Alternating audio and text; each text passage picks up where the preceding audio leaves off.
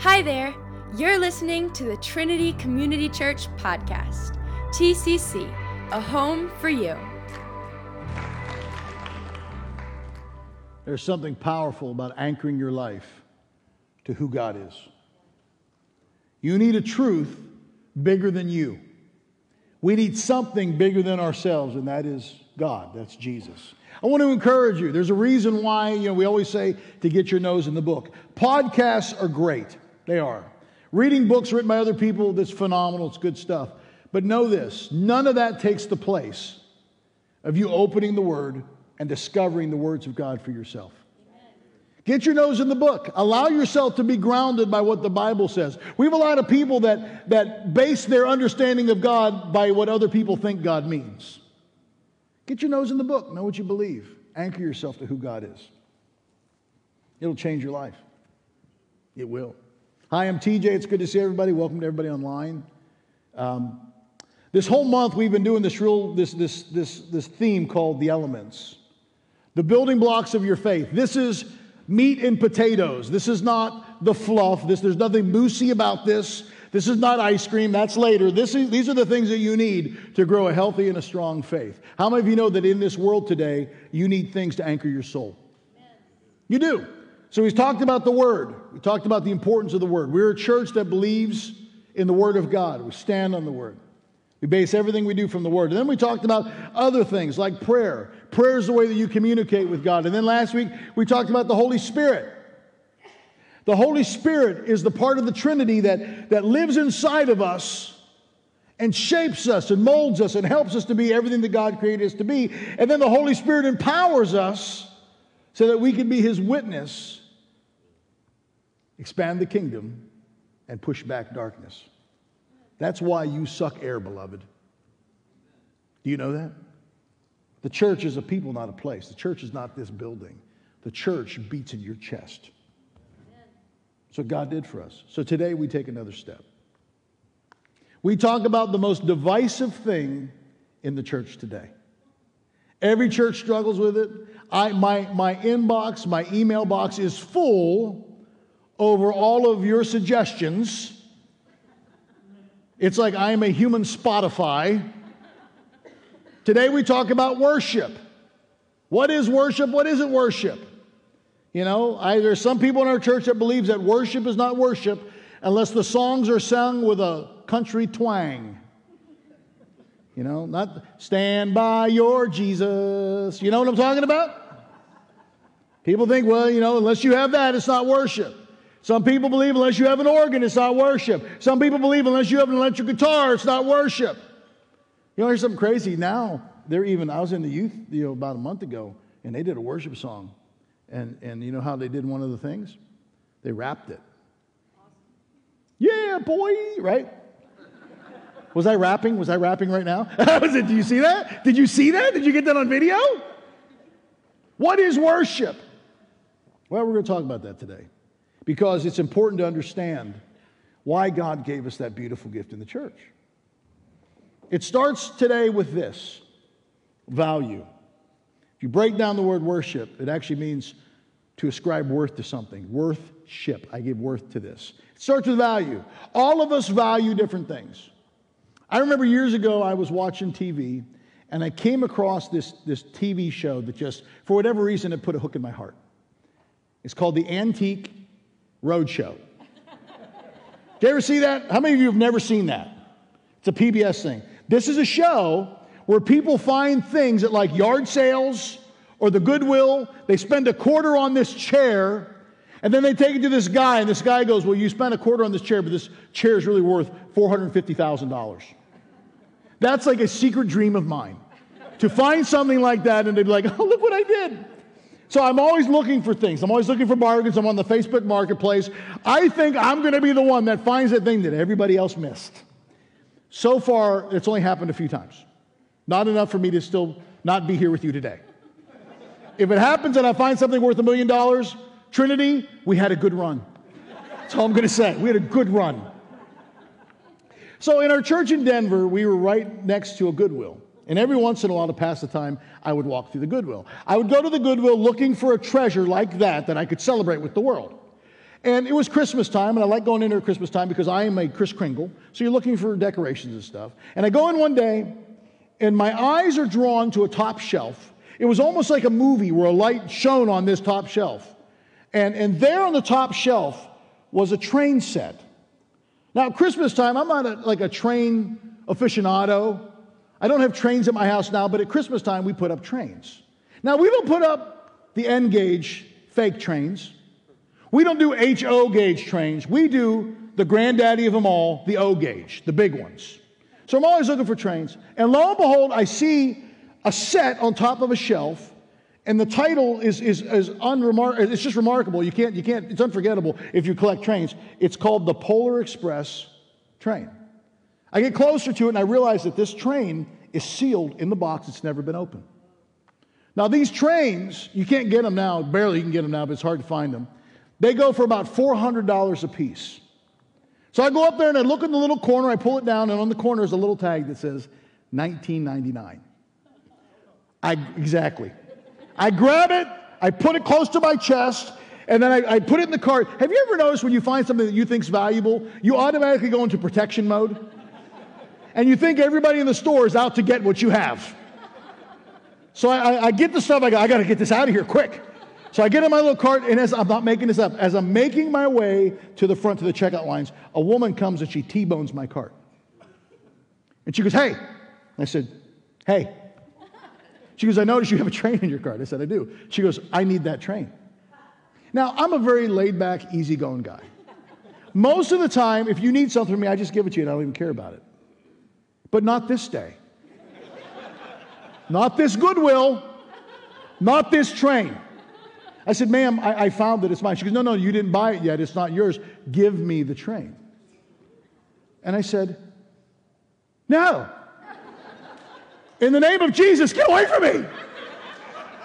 And I pushed my cart through her little blockade.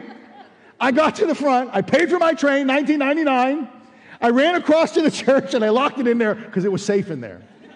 I peeked out the windows to see if she was stalking around. We still have the train to this day. We put it up every year. And every time we put it up every year, I think of my grand experience and the conquest that I had at the Goodwill that day. What do you value? All of us value something. All of us have our things, don't we? For some of you, you value great food. You're a foodie. For some of you, look, Sterling's waving his hand in the back. We could tell that, Sterling, because you're a big guy. Some of you will drive an hour to have a great meal. That's not a small price to pay for a great meal, right? You're a foodie, it's just what you do. For others of you, you have your other things. Some of you are golfers. You've invested thousands of dollars into your terrible golf game. It's valuable to you. And it's valuable to us too because we get to watch you play terrible golf. Some of you invest in cars. You know, we got Ken and Esther. Ken's got a beautiful Jaguar SUV. So I, told him one day, I said, Ken, your car is absolutely amazing. He says, I wanted to get an amazing car because, Pastor, this is my last car. I said, you know what? Dump the tank if that's what you want to do. Some of you value clothes. Some of you value houses. Some of you value exotic places. You travel all over the place. All of us value something, and this is the weird thing about value. Whatever you put worth into, tends to be the center of your life. Your life starts to orient itself around what we give worth to. All of us do this. All of us do. Now, giving worth is the crux of what true worship is. Now, worship is an essential part in the life of a believer. So, if all of us give worth to something, and it's a big part of who we are as believers, what is worship? Well, if you look up, if you go to dictionary.com, the definition of worship is this to regard with great or extravagant respect, honor, or devotion. Those things that you lift up, those things that you value, those things that are important to us, you know, they, they, they, they capture our gaze. They become the center of who we are. So, what does this practically look like in the life of a believer? What does giving worth to God look like in the life of a believer? If you got your Bibles, turn to John chapter 4, verse 20. Again, if you have our app, you get all my notes. If you're on the YouVersion of the Bible, look for live events. You'll see Trinity, you get all my notes. It's a beautiful story of an encounter that Jesus had with this Samaritan woman. He meets her at a well, and their conversation starts out talking about a drink of water. And it ends up talking about what eternal life and worship is. It's a beautiful story. Now, the, the Jews and the Samaritans, they both worship God, but the Jews understood who they worshiped. The Samaritans had this heart of worship. They didn't know how to do it, they just had a heart to do this thing. And Jesus addressed both things that we need to be fully devoted worshipers. Verse 420 says this, and our ancestors worshiped on this mountain. But you Jews claim that the place where we must worship is in Jerusalem. Verse 21 Woman, Jesus replied, Believe me, a time is coming when you'll worship the Father neither on this mountain nor in Jerusalem. You Samaritans worship what you do not know. We worship what we do know, for salvation is from the Jews. Yet a time is coming, it has come now, uh, when true worshipers will worship the Father in spirit and in truth. For they're the kind of worshipers the Father seeks. God is spirit, and his worshipers must worship in spirit and in truth. Verse 25, I love this. The woman said, I know that the Messiah, called Christ, is coming. When he comes, he'll explain everything to us. Then Jesus declared, I, the one speaking to you, I am He. Don't you love it when God injects Himself into your situations? Whether it's a storm, hey, peace be still. Whether it's provision, I got this. Even when He takes you on a journey that makes you uncomfortable. Do you know that God is not concerned with your comfort? He's concerned with your purpose and your destination. But every once in a while, the road gets a little bumpy. And that's okay. The road can be bumpy as long as God is with us, right? As long as, you know, as, long as you're holding my hand, Lord, it's going to be okay. So Jesus breaks down worship into these two elements. True worshipers will worship me in spirit and in truth. What does that mean? In worship, if you want to have true worship, you have to have both of these elements. You have to have spirit, your heart, and truth, your head, your understanding.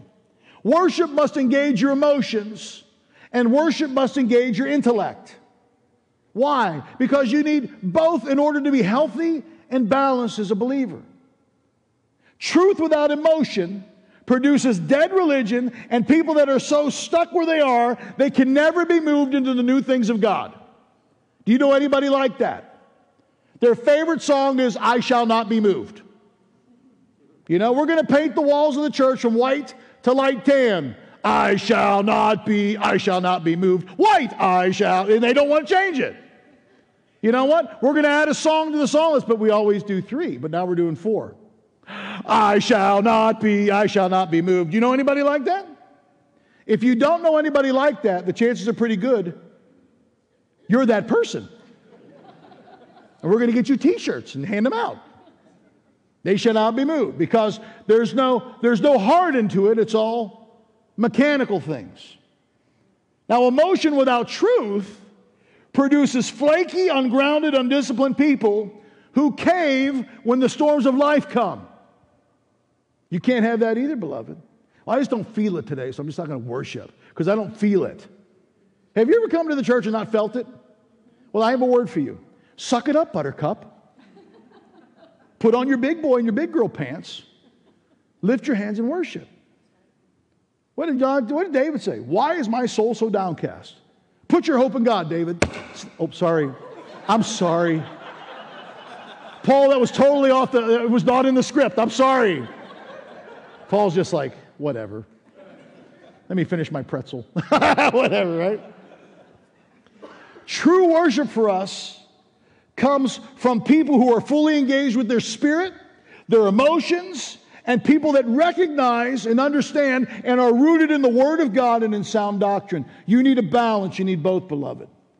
So, this passage focuses on both aspects of worship that need to be in the life of every believer. You need both of these if you want to stay on track and worship God the way He wants to be worshiped in spirit and in truth. And I think for us and our purposes, to make it a little simpler today, you can even boil both of those things down to two things relationship and revelation. We worship God through relationship, the invitation He gives us, and then through revelation.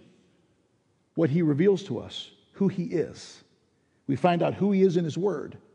And you engage with God relationally through the Spirit coming alive inside of you. Let's start with relationship. As believers, know this God does not need your worship. Whether you worship God or not does not change the fact that God is God. If you choose today to not worship God, He is totally fine with that because all of the rest of His creation will worship Him. The trees will worship God. The rocks will worship God. The Rocky Mountains, the oceans, the stars. The here's something crazy. As we get smarter as humans, do you know this? You know, when we when we have these amazing telescopes, these radio telescopes. We send them off into space and they can peek into areas, they can peek into other galaxies. Do you know that? This is something that we discovered as humans when it comes to, to these distant stars and these distant things. All of these, these things, these, these heavenly bodies, emanate a sound. Do you know that? The stars emanate a sound.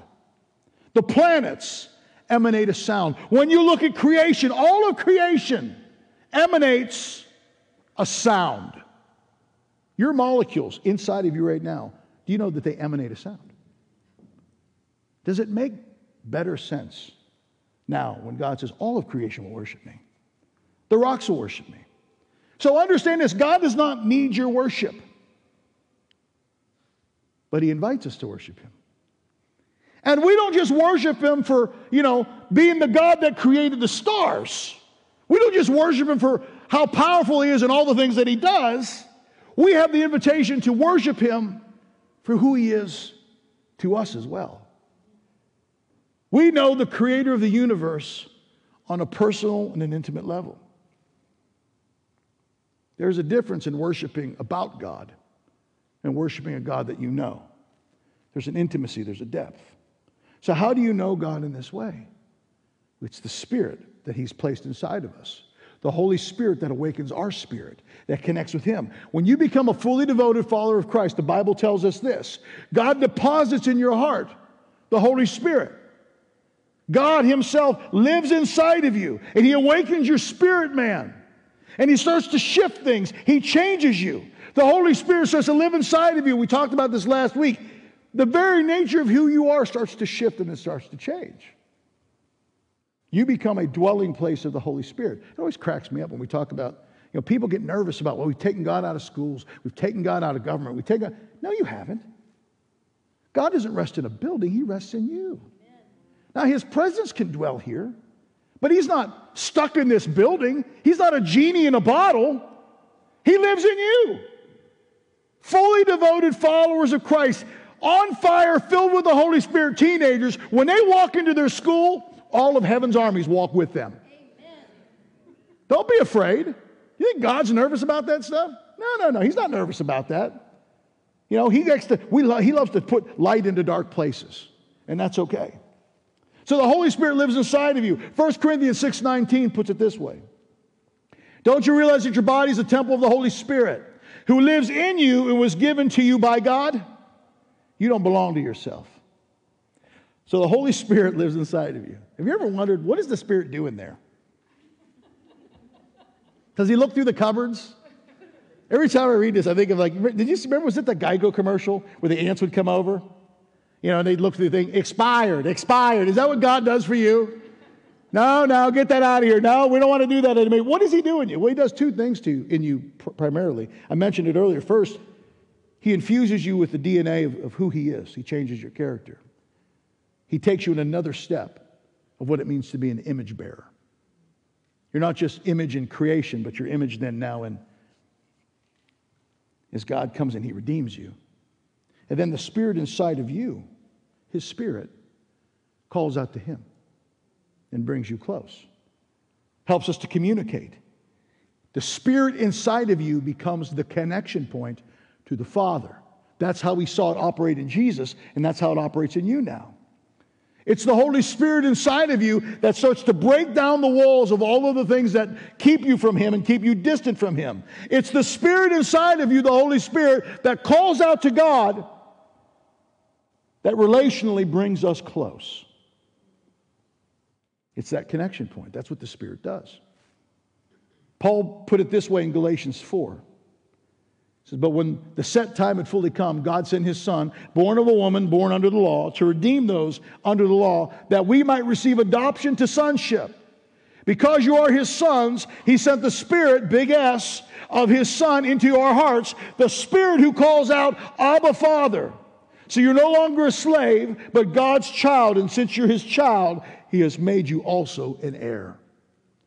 Who calls out to God from within you? The Spirit, the deposited Spirit in you. That's a relational connection that we experience in worship. Psalm 42 7 puts it this way Deep calls to deep. In the roar of your waterfalls, all of your waves and breakers have swept over me.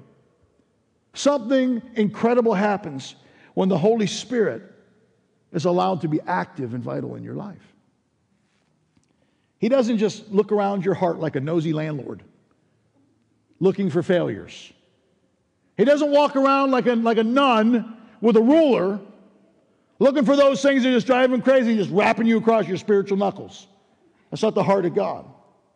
The Spirit inside of us is the catalyst that draws us into deeper relationship with the Father.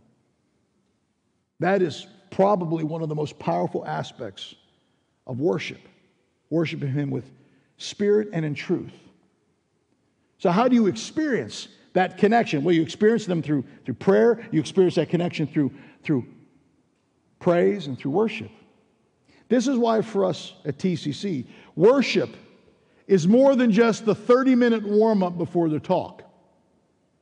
Worship is a powerful experience, it's intimate and it's presence driven. We don't just sing songs. When we come together and we worship, we do that to encounter a living God. God can do more in a worship service in a moment through the power of His Spirit, through a song, through an intimate moment than I could do with thousands and thousands of words. He can. That's why we worship. When we're drawn to worship this way, you just can't help but to just be brought in, to be lost in His presence, to be awestruck, to be enveloped by who He is. He brings us close, and then nothing else matters. Spirit led worship moves us beyond just the practical knowledge of who God is. We actually know Him personally, and we're moved to respond. That's what it means to worship Him with your heart. You don't worry about what other people think. He draws you in and you just encounter him. Have you ever found yourself in a place where you're so connected to a moment, you just responded? Maybe it's like, you know, a football game and the Eagles scored. You just, ah! You just go crazy. You're watching your son's T-ball game. And, you know, that's T- we used to call T-ball amoeba ball because these little kids would move like in an amoeba and they'd run from place to place and your kid, you know, somehow hits the ball and he comes around all the play, you know, the bases, kids are running into each other. It's like a human cartoon. And they get home and you can't help as a parent to scream, That's my boy! You know, have you ever had those moments? I remember a few years ago, a bunch of us guys at our church in Denver, we went out to see, I'm a movie guy. I don't like to watch like documentaries. Well, I, I can watch documentaries. I like movies that talk about fake things because I, I have enough reality to deal with. I don't need more reality at the movie theater. I want you to take me somewhere. We're going to Candyland. Yay! Take me somewhere. So we were there, and I think we were watching one of the Batman movies or something. And we're at this moment, and there, my buddy Mark was there. And we're sitting next to each other, and it's a cool scene. And in this one scene in this movie, we're sitting like right in the front. It was like, now it was the closest one before you don't get like a headache. And this truck blows up. Not only does it blow up, but it flips over on its front and lands, and this thud, and it's like incredible. We're like, whoa. And Mark sitting next to me, Mark goes, Yeah! But he doesn't stop there. He stands up, we're in a movie theater, and he goes, Yeah! Now, if you're in a movie theater with somebody like that, the first thing you're like is, Did you take your medications? he did not, obviously. There was something wrong. It was a moment. We've all had those moments. Haven't you had those moments? Maybe for you it's a Hallmark movie. Let me just let you know a little secret. Hallmark has one storyline. That first guy she meets that she doesn't like, that's the dude she's going to end up with. Can I get an amen? So there, I just, I ruined it for every woman in here. I get it. And then you're crying at the end, but he's, he's a banker. I love him. All of us have our moments. You have those things that pull you in. If you get, how do you know? Maybe, maybe not. If you can get sucked into an environment at a football game or a baseball game or a soccer game and release your emotions, why does that not happen at church? Something way more eternal and invested. I remember the first time I was, uh, I encountered this. Some of you know my story. I gave my heart to Christ. Somebody invited me to church. I went to church. A few months later, I, I'd end up going to my first youth convention. PennDel, it was at Hershey. We're at the Hershey Arena, and there's thousands of kids there. And I remember observing things. This was all kind of new to me. And in that, that convention, there's worship going on, and I see kids bouncing up and down. They're, they're crying, they're shouting, they're shouting Jesus' name, they're dancing all over the place. And I remember sitting in the back going, What is going on?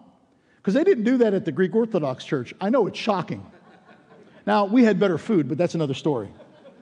And I remember sitting back there, and, and, and I don't even remember who the speaker was, but I remember watching this stuff, and I remember thinking in my head, what on earth could possibly make people act like this? And I think for me, this is the first time I felt the Holy Spirit actually spoke to me. He answered me just like right away. He responded and he said this They respond to me this way because they hold nothing back from me. And he said this You know, I have given all of myself to them and they have given all of themselves to me. And then I heard this question TJ, do I have all of you? Now, how many of you know when God asks you a question, He already knows the answer? He's helping us to understand what the answer is. And then I remember him just impressing my heart, saying, TJ, will you give me all of you? It was at that moment I was completely overwhelmed. I started to cry. Tears started to go flow down my face. And I remember speaking out, saying, Yes, Lord, you have all of me. And then the tears moved into ugly crying. Right? And you're like, ah! and I'm on my face, I'm on my knees. And this this flow of emotion starts to come out of me. Never had that experience ever before, and I just wept. I'm not sure what God did to me that day, but I know this I've never been the same since that time. Never. And I try my best to make sure that, especially in worship settings, I hold nothing back from God in my I nothing back to God in my life. In our worship settings, I do my best to be yielded to the Spirit. And I don't care what anybody else thinks. I can tell you this if you come to God in worship and you give Him everything, you'll never be disappointed. You won't. And you'll never be bored in worship either. Some of you are bored in worship because you don't give Him everything. Give Him a piece of you. Don't give Him a piece, give Him everything. You do that, God will take you on a journey. I remember one time I was uh, in Illinois, we, uh, we bought a piece of land uh, as a church, at about 15 acres. I was worship arts pastor there and a teaching pastor. And as we're there just one day, I just felt like God said, I want you to take your guitar and I just want you to, to pray and sing over the land. Easy peasy lemon squeezy. We could do this. So I drive out there. Our piece of land was in the middle of a pretty busy area. I got my little acoustic guitar out. I just start walking. I start singing. I start praising. Well, as I start praising and singing, I'm just getting a little bit more excited, getting a little louder. So I'm out there, and as I'm singing, I'm, I'm, it's getting louder, and everything's going great, and everything's wonderful. And, and my voice was, was so inspired that it started to reach the ears of the angels, and apparently the Bolingbrook Police Department. And I remember my eyes were shut. I'm going, ah, and I heard this. You know, some of you are familiar with this sound. Woo! And I went, it's the police. Or for some of you, it's the popo, right? You know who that is, right? And they came up and they said, Sir, what are you doing? He said, Well, I, I'm just worshiping Jesus. And they said, Sure, sure, sure. And, and they said, Well, you know, are you allowed to be here? I said, Well, officer, I'm a pastor. And they said, Sure, sure, sure. So it was a really cool experience. I got to talk to the officers. I got to blow in this little machine. it was really cool. it was really, I made some new friends, made a phone call, and everything was fine. Worship, worship will take you on adventures that you may not even be aware of. That personal relationship with Jesus, I, it just, it's incredible. Is your worship boring? Is it something that you just endure? If that's the case, then maybe you do not have a personal connection to God through worship. It has to be relational.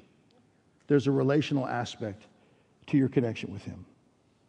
Now, speaking of connecting with God, God has created us fearfully and wonderfully, and none of us are the same. We're like one of those boxes of chocolates that you just don't know what's inside of each one of us. You know, oh, I thought that was caramel. It's one of the weird ones. Why would they put that in there? Now, that means this because God has created us all uniquely, then the, the way we connect with Him can also be unique.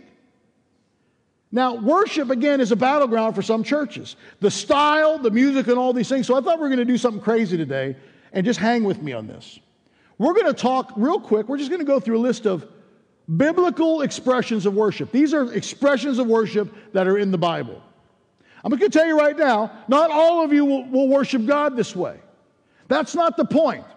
The point is this to understand that even though God may not call you to worship this way, because somebody else does, doesn't mean that it's wrong. So, this is maturity, meat and potatoes, big boy, big girl stuff. Are you ready?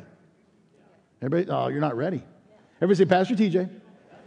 Say it again, Pastor TJ. Say, we love you, because Jesus said we had to. All right, we're set. Here we go. These are ways that you can worship God biblically, speaking.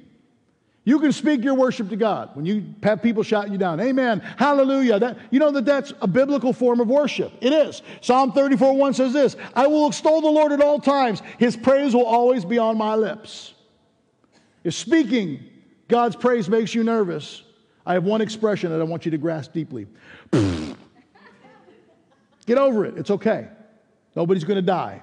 Just because it's different, it's okay. Singing is a form of worship. Now, it's one of the things that we primarily do. How many of you can sing? I mean, you know you have a decent voice, and you secretly want to be on American Idol.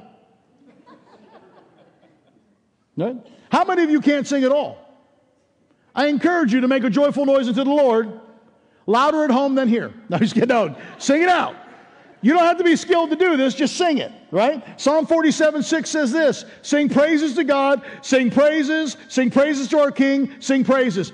Are you getting the theme? Sing. Then there's another form of worship, spiritual songs. What are spiritual songs? That's sometimes when the worship goes off road. Have you ever heard the girls or the guys sing and they're singing something that's not on the screen and you're like, oh dear, what do I do? Where do I go?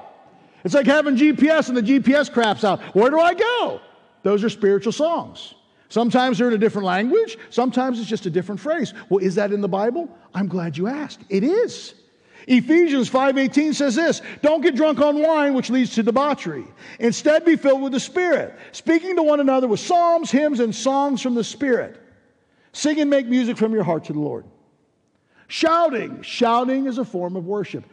Beloved, if we're comfortable shouting at our son's soccer game and our daughter's softball game, why would we be nervous to shout down the King of Kings and the Lord of Lords? Right? Don't be nervous. Psalm 27 6 says this Then my head will be exalted above the enemies who surround me. At his sacred tent I will sacrifice with shouts of joy, and I will sing and make music to the Lord. Kneeling. Kneeling is another expression of worship. God loves it when we worship him with our body, with all of us. It's okay to be overwhelmed by God's presence and to kneel. I had this happen. This is the strangest thing. I was here probably a couple months Somebody told me this later. They said, uh, Pastor, we got to talk to you about something. I said, What? They said, Well, um, we lost a family. I said, Why? They said, Because they saw you on your knees. And they're like, Our pastor should never be on their knees. I understand that. And I, again, I don't feel bad. It's, it's, it's their, their groove. It's a biblical expression of worship. If God puts it in your heart to bow before Him, to get low, you get low. Just follow what he wants you to do. Psalm 95 6 says this Come, let us bow down and worship. Let us kneel before the Lord our Maker. Standing, standing is a part of worship. How many of you ever given a standing ovation? If you're going to give a standing ovation to that kid who won the science fair for making the peanut eliminator, you can stand and give God his due praise, right? The peanut eliminator is pretty amazing, but so is Saturn, right? Habakkuk 3 2 says this Lord, I've heard of your fame. I stand in all of your deeds, Lord. Repeat them in our day, in our time, make them known. In wrath, remember mercy. Here's a big one. You ready for this? Take a deep breath. Let it out. Dancing. Dancing is an expression of worship. How many of you can actually dance? How many of you couldn't dance if they were going to give you a million dollars? Can I put my left foot up? I can't dance at all. But you can, again, there are some people that can, and that's an expression of worship to them. I had um, a, a, worship guy told me this one time, Brian Doerksen. He wrote a bunch of songs for the vineyard. He said, His worship, his music is dance for the ears, dance is worship for the eyes. Just because you can't do it doesn't mean that God won't flow through others to do it. Now, for some of you, God fills you so fully that he, it, it's an expression of worship, it's what we do. This is what uh, Psalm 149 says Let them praise his name with dancing and make music to him with the timbrel and the harp. Banners. Banners are a form of worship. Do you know that? It's in the Bible. Now, I have this rule with banners. If I'm worshiping next to you and you have a banner, do not hit me in the lips with your banner. There's a thing called banner etiquette. Don't, you know, don't, like a samurai sword, don't whip it around. Know your surroundings. We tell this to our kids. I'm telling it to you now. Know your surroundings. Don't hurt anybody. Psalm 24 through 5 says this May He give you the desire of your heart and make all of your plans succeed. May we shout for joy over your victory and lift up our banners in the name of our God. Lift them up, praise Him. Clapping. Clapping is a form of worship. Do you know that? How many of you have no rhythm? You can still clap. Now, if you can clap on beat, the worship team would feel much better about that. And I just got to say this, and don't take this the wrong way. You have to love me. You said you did. Just because you think you can clap does not mean that you're an expert on the tambourine. It just doesn't. I mean, and, and I know you want to be, but some of you are not. Now, I think it's, it's beautiful, but it bugs these guys to death. I had a worship leader in Denver that we had one lady, and she thought she was, she was proficient in the tambourine, and she was terrible. And I thought it was awesome. So every week he would hide the tambourine, and every week I would find it and put it on her seat. And he was like, How does this keep happening? And I'd look at him and I'd lie and go, I don't know. And he'd get in there playing, she, ah! she couldn't sing either. It was really rough. It was awesome. It was really awesome. It was great. 47.1 says this Psalm 47.1 Clap your hands, all you nations, shout for joy. Shout to God for, with cries of joy. Lifting your hands is a form of worship. You know, it's a beautiful expression for us of surrender. But more than that, it's in the Word. Psalm 63 4 says this I will praise you as long as I live, and your name, uh, and in your name I will lift up my hands. Playing instruments is a form of worship. When you see these guys and these girls up here playing, they're worshiping God with their instruments. Psalm 33, 2 through 3 says this Praise the Lord with the harp, uh, make music to him on the 10 string lyre, sing to him a new song, play skillfully and shout for joy on the electric guitar. That's not in there. It might be in the Message Bible. It's not, it's not in here. And then there's another verse here. This is interesting. Psalm 154 says this Praise him with the timbrel and dancing, praise him with the string and the pipe. What is the timbrel? Does anybody know? It's a drum. We went through a little thing in our churches 30, 40 years ago where drums were bad. Well, the devil, because we know that the hell, hell is filled with, with, with pearl drum sets. We have video evidence. We've seen it all. You know, the devil wears red and there's pearl drum sets everywhere. You know? and that candy that pulls the fillings out of your mouth. They're there too. It's a biblical expression of worship. Worship God with instruments. And then this is interesting. You'll notice, like if you look to the corners here, we have beautiful artists displayed. We have amazing artists here at TCC. And you'll notice this too. When do they paint? During worship. Why? Because it's an act of worship. Do you know that God put special skills and abilities in all of us? And when you, you give those things back to God, it's a form of worship. You know, my most favorite worshiper in this entire house, you know who that is? David Deal. Do you know why? He worships with the culinary arts. you think I'm kidding? Dave stays up at night looking for creative ways to infuse his ministry with, with food. He stays up and he goes, how, how can I do this in order to bless somebody with this? He does.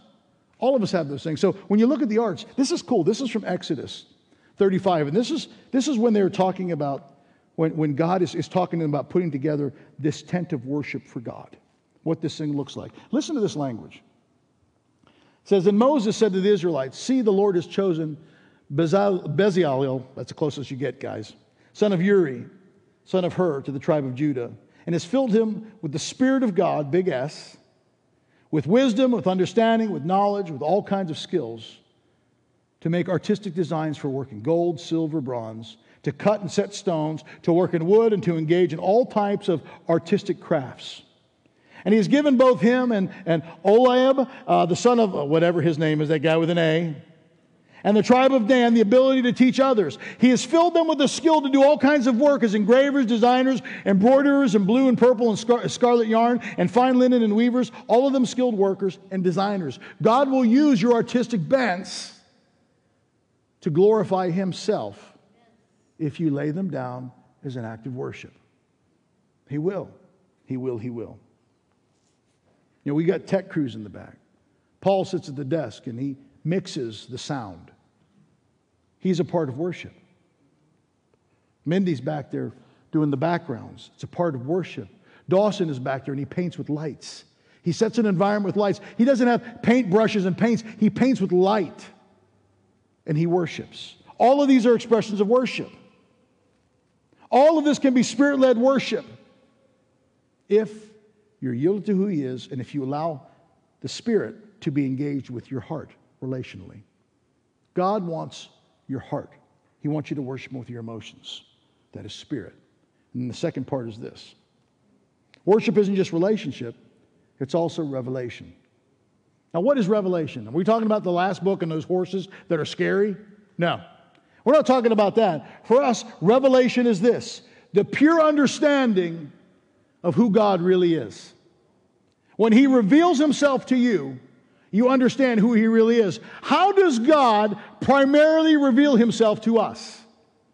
Through His, through His Word. When you read the Bible, you saw the video, 95 names of God. You know where those names came from? The Word. He reveals himself to us through the Word. So our worship must possess the truth of who God really is, not who we think He is. It's who He really is. So for us, the relational part is spirit, it's our feeling. And the revelation part is truth, it's who God really is. Worship cannot just be about your emotions. Our worship has to be grounded in truth, but not our own personal truth. The understanding that God is who He says He is. So when you are spirit led, you're grounded in the Word. Why? Because the Holy Spirit always points to the truth of who God is. John 16, 13 says this When the Spirit of truth comes, He'll guide you into all truth. He will not speak on His own, but He'll tell you what He's heard and He'll tell you about the future. He'll bring me glory by telling you whatever He receives from me. So, one of the reasons we sing uh, worship here at church is to affirm the truth of God being who He says that He is. He reveals Himself to us through His Word. So, together we sing, we declare, you know, who God is, whether you understand it or experience it, it doesn't really matter to start. When you declare God's truth, we worship. Now, sometimes you have to declare God's truth and understand who He is before you fully realize it. Have you ever had those moments where you, you have to just believe He is who He says He is? And you might be in the middle of a situation that it doesn't feel that way. We call that faith. They're steps of faith. Know this even when you don't feel it, the revelation of who God really is always should trump your emotions. Always. It has to. You hold on to all those truths, especially when your life is a little bit murky. I remember, and I'm not going to go into the whole story, but I told you when we left Wisconsin, you know, God gave us a clear son, it's time to step to the side. But for the first time in my life, He didn't give me a destination. He just said, I need you to move over. How many of you know that it's a little scary to not know where you're going? You know, if it's just me and I live in a van down by the river, that's fine. But I have children, I have dependents, I have creatures even that depend on me dogs, things like that. And I remember all through that process, I'd pray every day, Lord, okay, where are we going? I remember God would settle my heart. He'd say, Son, we got this. And He settled my heart with a scripture that He wanted me to anchor to every day. This is Proverbs 3 5 through 6. It says this Trust in the Lord with all your heart and don't depend on your own understanding. Seek His will in all you do, and He'll show you which path to take. But this is the weird thing. I memorized this scripture not from just reading it out of the book, but when we were in the city of Chicago, we did a VBS one year. And one of the VBS songs was this scripture. So every morning, as I'd read, I would sing this like we did with the kids in the VBS. And it went something like this Trust in the Lord with all your heart. Because if you're doing VBS, you got to move a little bit. Lean not in your own understanding. In all your ways, and there's hand motions that I'm not going to do. In all your ways, acknowledge Him, and He will make your path, your path straight. I sang that song for like three and a half months every day. And I'm like, God, but I, I don't feel it. God said, TJ, when it's time, I will make your straight. You'll know it, you'll recognize it. Because I was afraid I was going to miss it. Have you ever been afraid you're going to miss it? So I remember as we went through the process, we had all these churches call us. And there's one church in Florida that called us. And I was like 90% positive is where we were supposed to go. But there was that 10%. And I didn't have that revelation moment. I remember one day, it was a rainy day. I get a phone call from the superintendent here. He says, I'd like to talk to you about a little church in Delaware. And I was going to say, I, and the Holy Spirit said, shut your mouth, which for a Greek is a big deal. He said, listen. And I listened, and as he talked, I felt the Holy Spirit say, that's it, don't miss it. Before I even got here. I didn't tell them that here, because you say that when you come in, they're like, yeah, we don't want this guy. Sometimes you have to trust and you sing about who he is and what he's going to do for you, even though you don't see it and feel it, know it yet. So you have to anchor yourself to the word, the revelation of what it says, even in worship. Worship does that for us. It moves beyond your feelings and your emotions. Sometimes you just have to say, Devil, I know it looks bad, I know it smells bad, I know it tastes bad. I'm going to stand. It's just what I'm going to do. Sorry, buddy. Sorry, Charlie. We're just going to get this done. And you have to be that steadfast. Even when you don't see it, you declare it.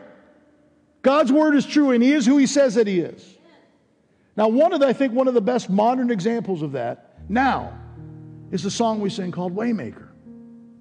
It has all of those elements the elements of who God is, who we are, and us understanding, even though we don't kind of feel it and sense it, it's not grooving for us, still, I'm going to believe you're working because you said you are. This is what I want to do. We're going to take a breath real quick. Shut your eyes for a second. I don't know if you're going through something right now. I asked Ty to come up and I asked him just to sing this. Now, if you know the words, you can sing along with it. If you don't, you just listen and allow the revelation of who God is and Him saying what He says He's going to do in your life to penetrate your heart and to ground you. It's what His truth does in worship. No fear. There's no fear. It's faith in knowing who He is. Listen.